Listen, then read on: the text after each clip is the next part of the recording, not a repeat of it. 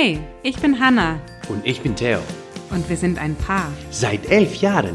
Wir haben zwei kleine Kinder Zwei Jobs. und eine Mission, Wir möchten dir Motivation und gute Laune schenken, damit du in deinem Alltag jede Herausforderung meisterst, damit du deine Träume verwirklichst damit du eine wundervolle Beziehung führst. und dich persönlich weiterentwickelst. Kurz, wir geben dir Tipps und Tricks mit auf den Weg, damit du ein glückliches und erfülltes Leben führen kannst. Herzlich willkommen bei Ohne Worte.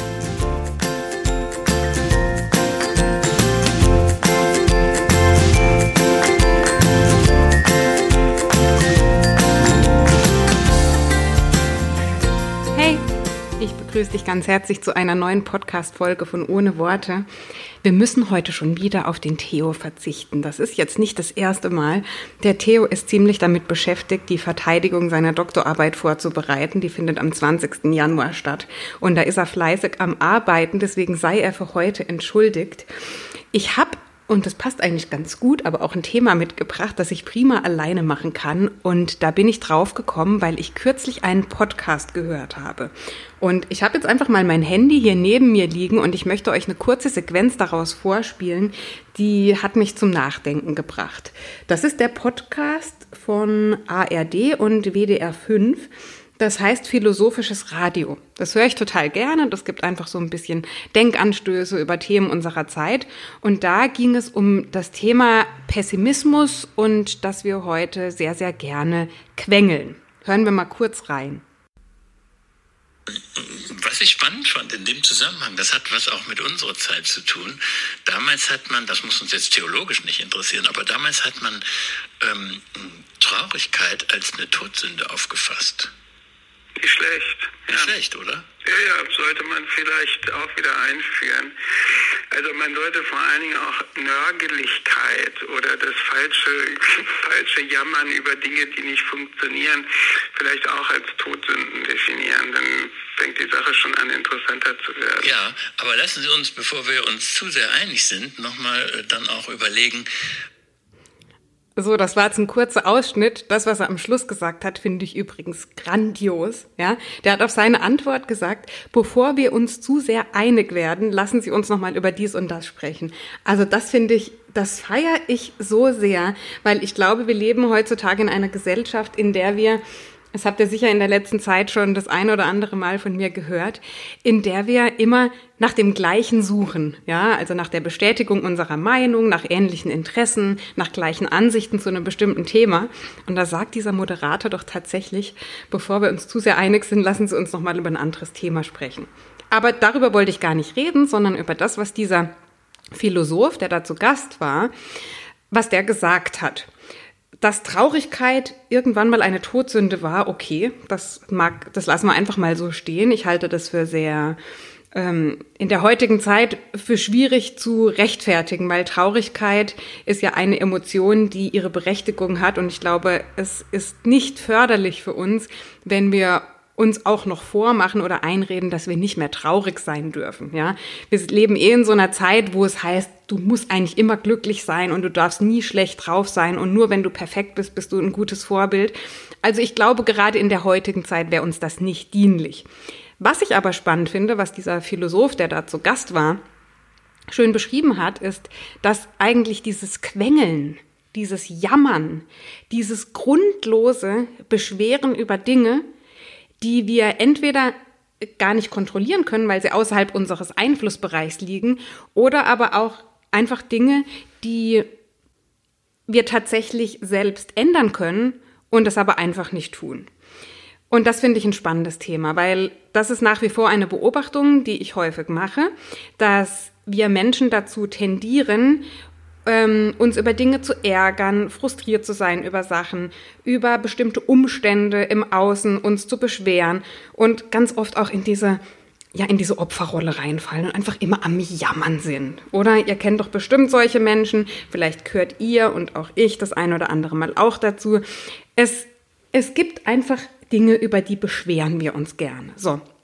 Und das möchte ich zum Anlass nehmen für die heutige Folge und möchte euch einen Weg aufzeigen, wie wir mit Menschen, jetzt im Speziellen, gar nicht mit Situationen, sondern mit Menschen, wie wir es schaffen, eine Veränderung in einem anderen Menschen bewirken zu können. Das heißt, wie wir ordentlich Kritik äußern, wie wir jemandem kommunizieren, dass, ihm, dass uns etwas nicht gefällt und dass wir uns eine Veränderung wünschen.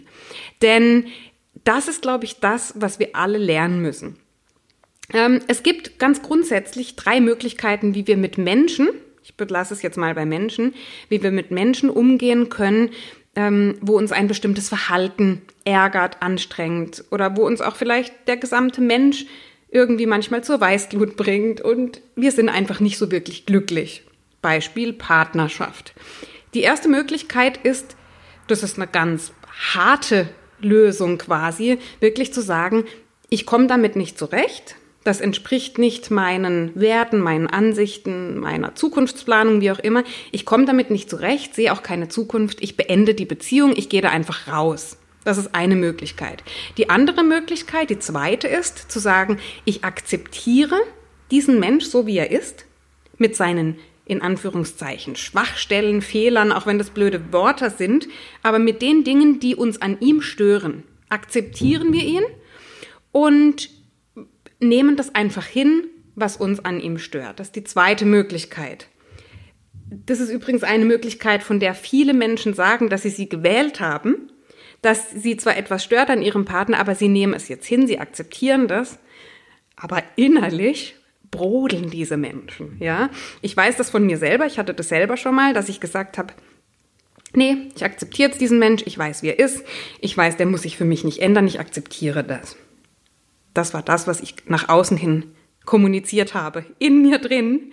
Immer wenn diese eine, diese eine Verhaltensweise aber kam, dann hat mich das auf die Palme gebracht und ich habe es, wenn ich ehrlich zu mir bin, überhaupt nicht akzeptiert. Also das ist die zweite Möglichkeit. Also entweder gehen oder akzeptieren, das sind zwei Extreme, die manchmal aber sicher auch eine Lösung sind.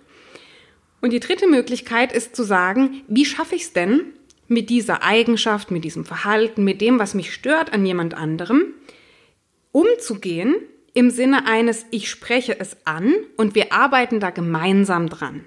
Und da möchte ich euch einen Prozess vorstellen, der mir erstmals in dem Buch, jetzt muss ich schauen, es liegt hier neben mir, Gewaltfreie Kommunikation von Marshall B. Rosenberg ist das mir begegnet.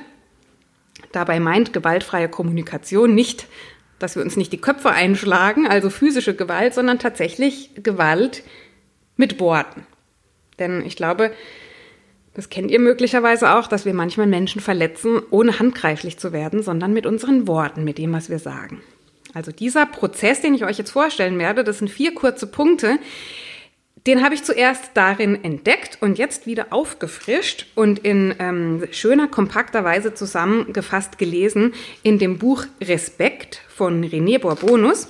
Das habe ich heute fertig gelesen und da ist im letzten Kapitel dieser Prozess nochmal vorgestellt und sehr kompakt, wie ich finde.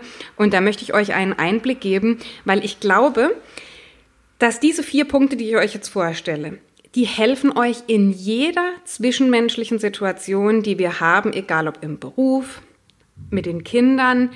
Die merken zwar noch nicht so sehr, was wirklich Kritik ist und was nicht, aber auch da ist es wichtig zu sensibilisieren, aber vor allem in einer Partnerschaft, mit einer besten Freundin, vielleicht mit den Eltern oder auch, wie gesagt, im Job mit Menschen, wo wir einfach viel zu tun haben, da ist es wichtig, bestimmte Dinge, bestimmte Themen aus der Welt zu räumen. Weil sonst stauen sie sich über die Zeit an. Und dann ist es so, dass wir immer mal wieder denken, oh, das gefällt uns nicht, wieso macht er das denn jetzt? Und das nächste Mal wieder und das nächste Mal wieder.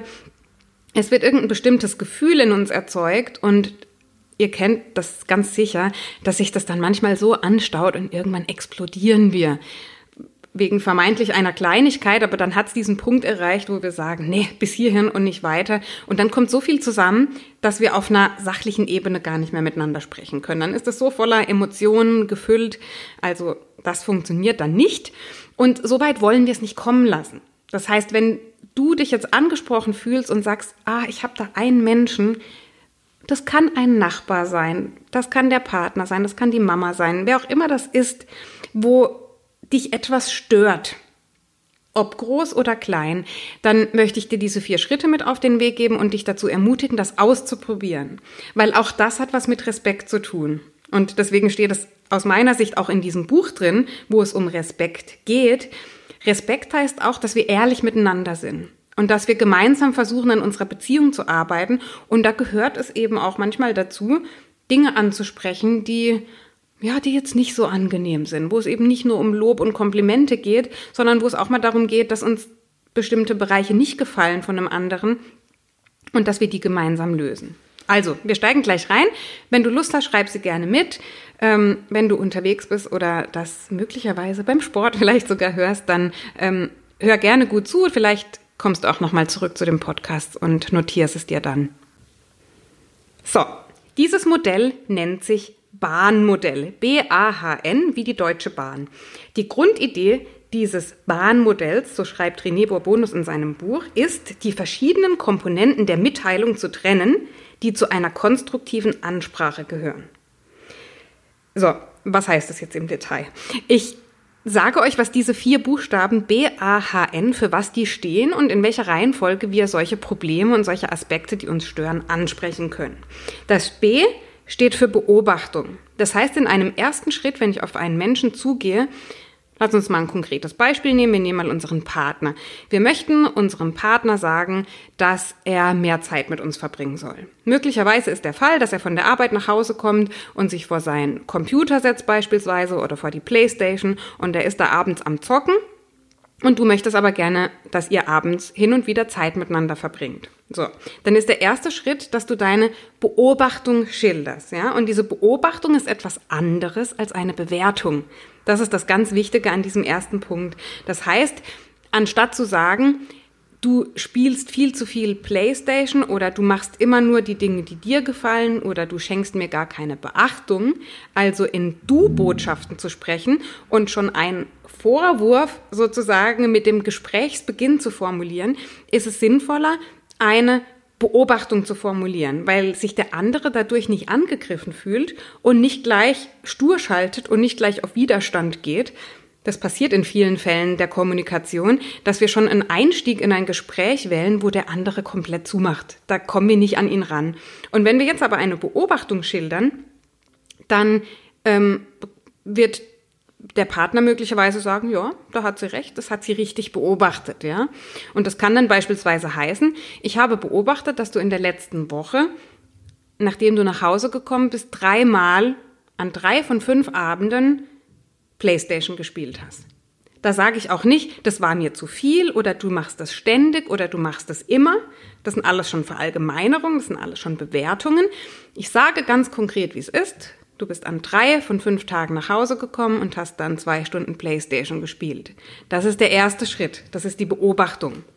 Im zweiten Schritt geht es darum, dass wir die Auswirkung, also B für Beobachtung und A für Auswirkung, dass wir die Auswirkung von diesem Handeln beschreiben.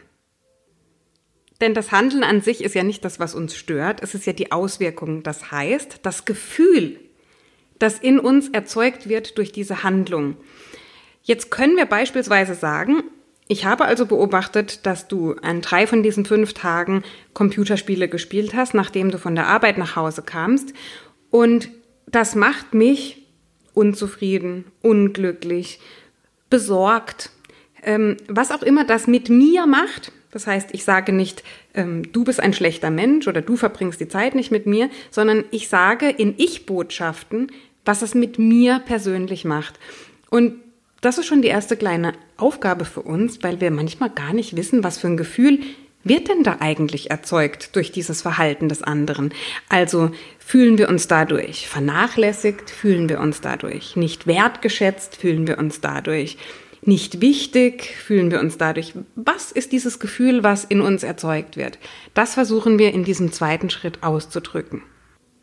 Und das ist ein idealer Übergang zu dem dritten Punkt, nämlich zu dem H in dem Bahnmodell. Das steht für den Hintergrund. Also wir hatten die Beobachtung, die Auswirkung und jetzt kommt der Hintergrund. Und das vermischt sich ein bisschen mit der Auswirkung.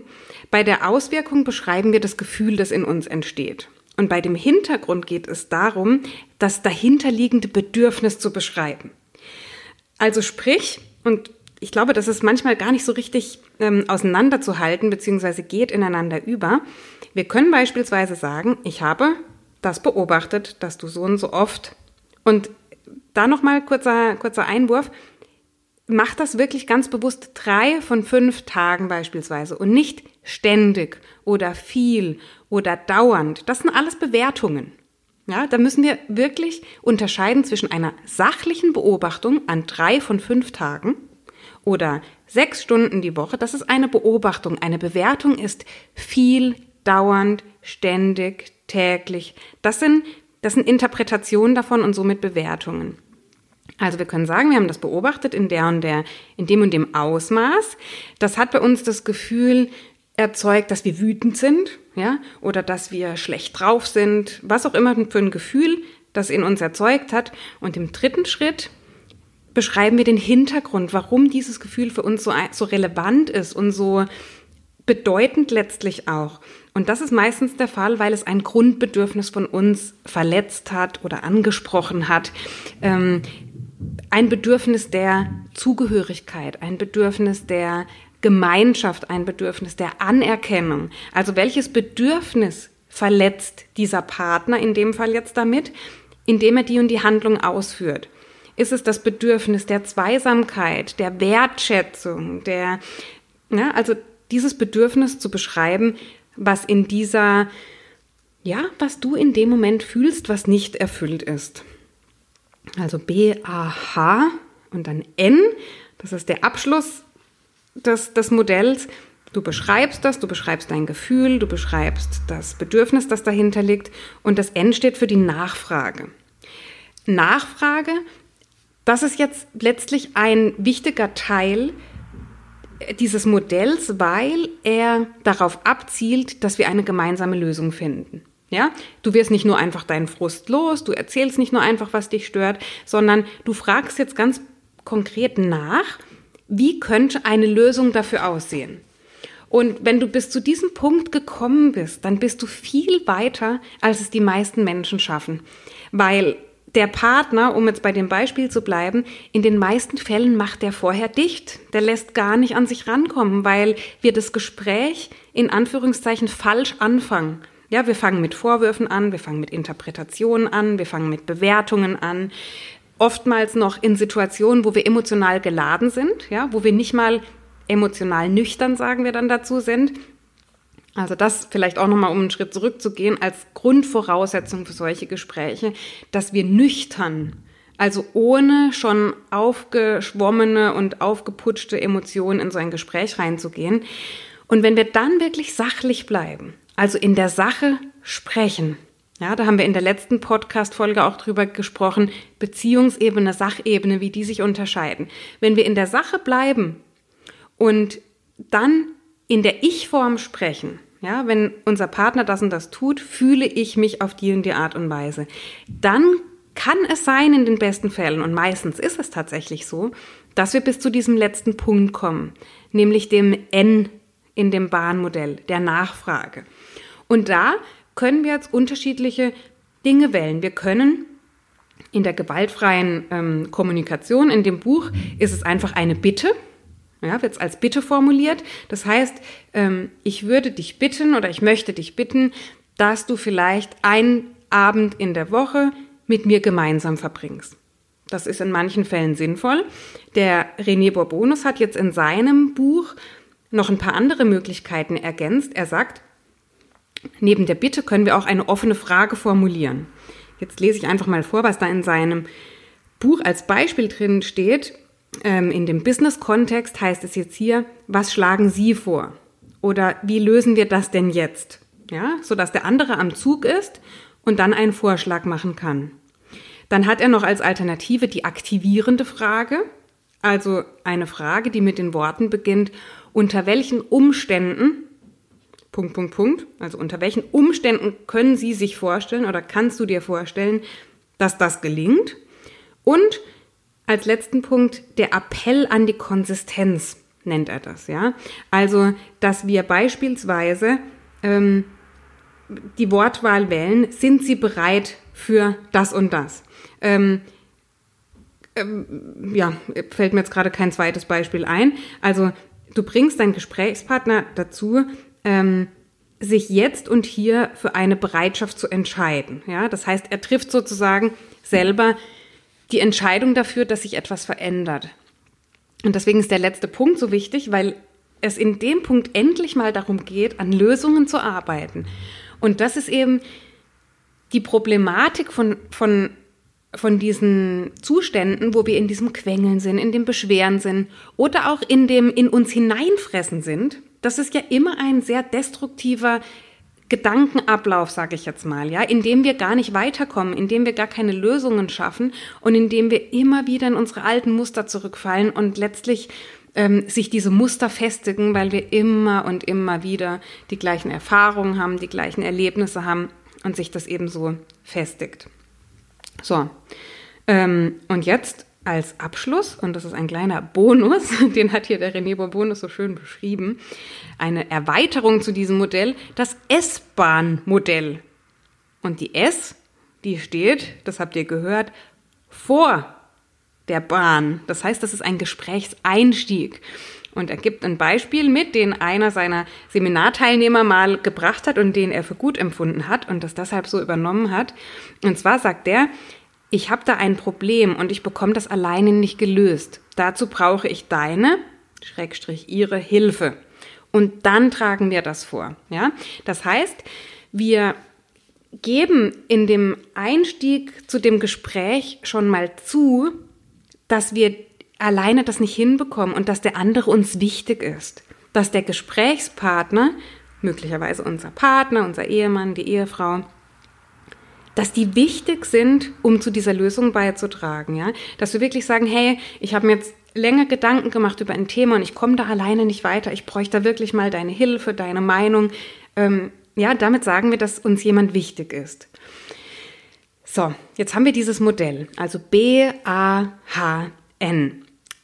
Das wird mit Sicherheit, und da möchte ich euch gar nichts unterstellen, das wird mit Sicherheit nicht sofort klappen. Weil man kann nicht eine emotionale Unterhaltung oder ein wichtiges Thema ansprechen und gleichzeitig sich über Modelle Gedanken machen. Vielleicht möchtest du dir eine Kernbotschaft für heute mitnehmen. Also das eine ist wichtig, dass wir uns über die Bereiche in unserem Leben, wo wir Schwierigkeiten haben oder wo wir etwas nicht gut finden, dass wir uns Gedanken machen und eine Entscheidung treffen, wie wir damit umgehen. Akzeptiere ich das? Und dann akzeptiere ich es aber wirklich und höre auf, mich zu beschweren.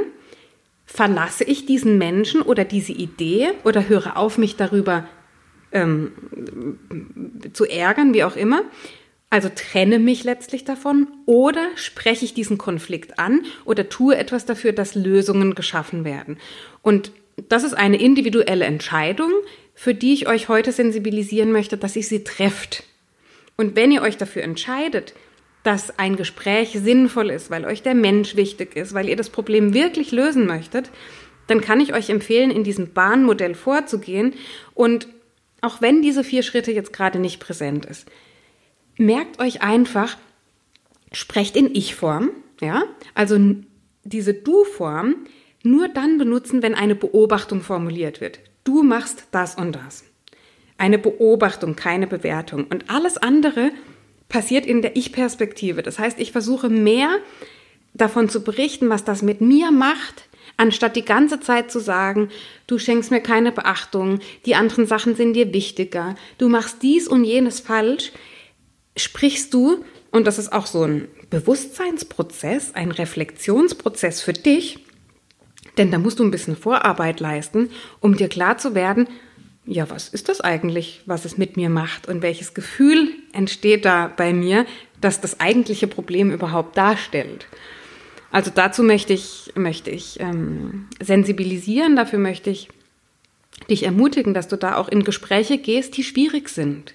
Wenn wir das mit Respekt vor unserem Gegenüber machen, dann kann in dem Gespräch nicht viel passieren. Dann kann es nur eine Annäherung geben zwischen euch beiden.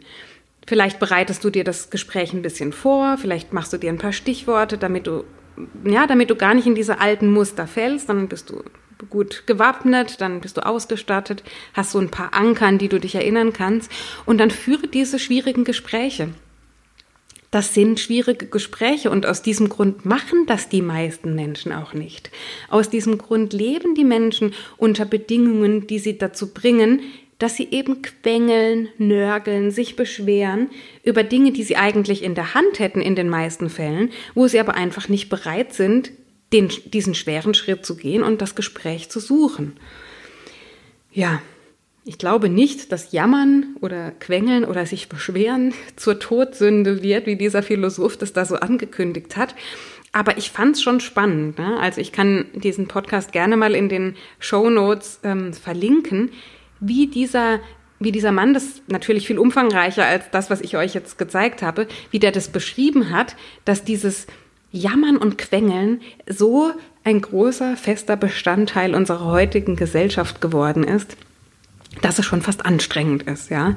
Und dass in einem Land, gerade hier in Deutschland, wo wir ja in völligem Luxus leben, der eine mehr, der andere weniger, aber doch alle sehr wohlhabend sind, gerade jetzt die auch, die diesen Podcast hören, ähm, da können wir, glaube ich, davon ausgehen, dass wir in, im Wohlstand leben, ähm, dass wir trotzdem ganz, ganz viel uns beschweren. Ja, dazu möchte ich heute anregen. Ich hoffe, das konnte ich tun. Ich wünsche dir eine schöne Woche, wenn du den Podcast zum Wochenbeginn gehört hast. Und ja, schreib mir gerne, wenn du eigene Gedanken dazu hast, wenn du vielleicht so ein Gespräch führen möchtest und noch den einen oder anderen Tipp benötigst, wenn du ja, wenn du vielleicht solche Gespräche schon geführt hast und Feedback geben möchtest. Ich freue mich total, mit dir im Austausch zu sein und ich möchte heute noch mal kurz darauf hinweisen, wenn du ähm, über Apple Podcast, über iTunes diesen Podcast hörst, würde ich mich total über eine Bewertung freuen mit einer kurzen Rezension, ob dir der Podcast gefällt. Einfach weil Apple diesen Podcast dann auch anderen Menschen ausspielt, also anderen Menschen zeigt und vorschlägt und so eben noch mehr Menschen von diesem, ich weiß gar nicht, ist es Wissen, ist es Erfahrung, ist es einfach ein Couchgespräch, also von meinen Inhalten, die ich da ähm, mit euch jede Woche bespreche, dass die auch davon profitieren können. Genau. Alles Liebe zu dir und bis bald.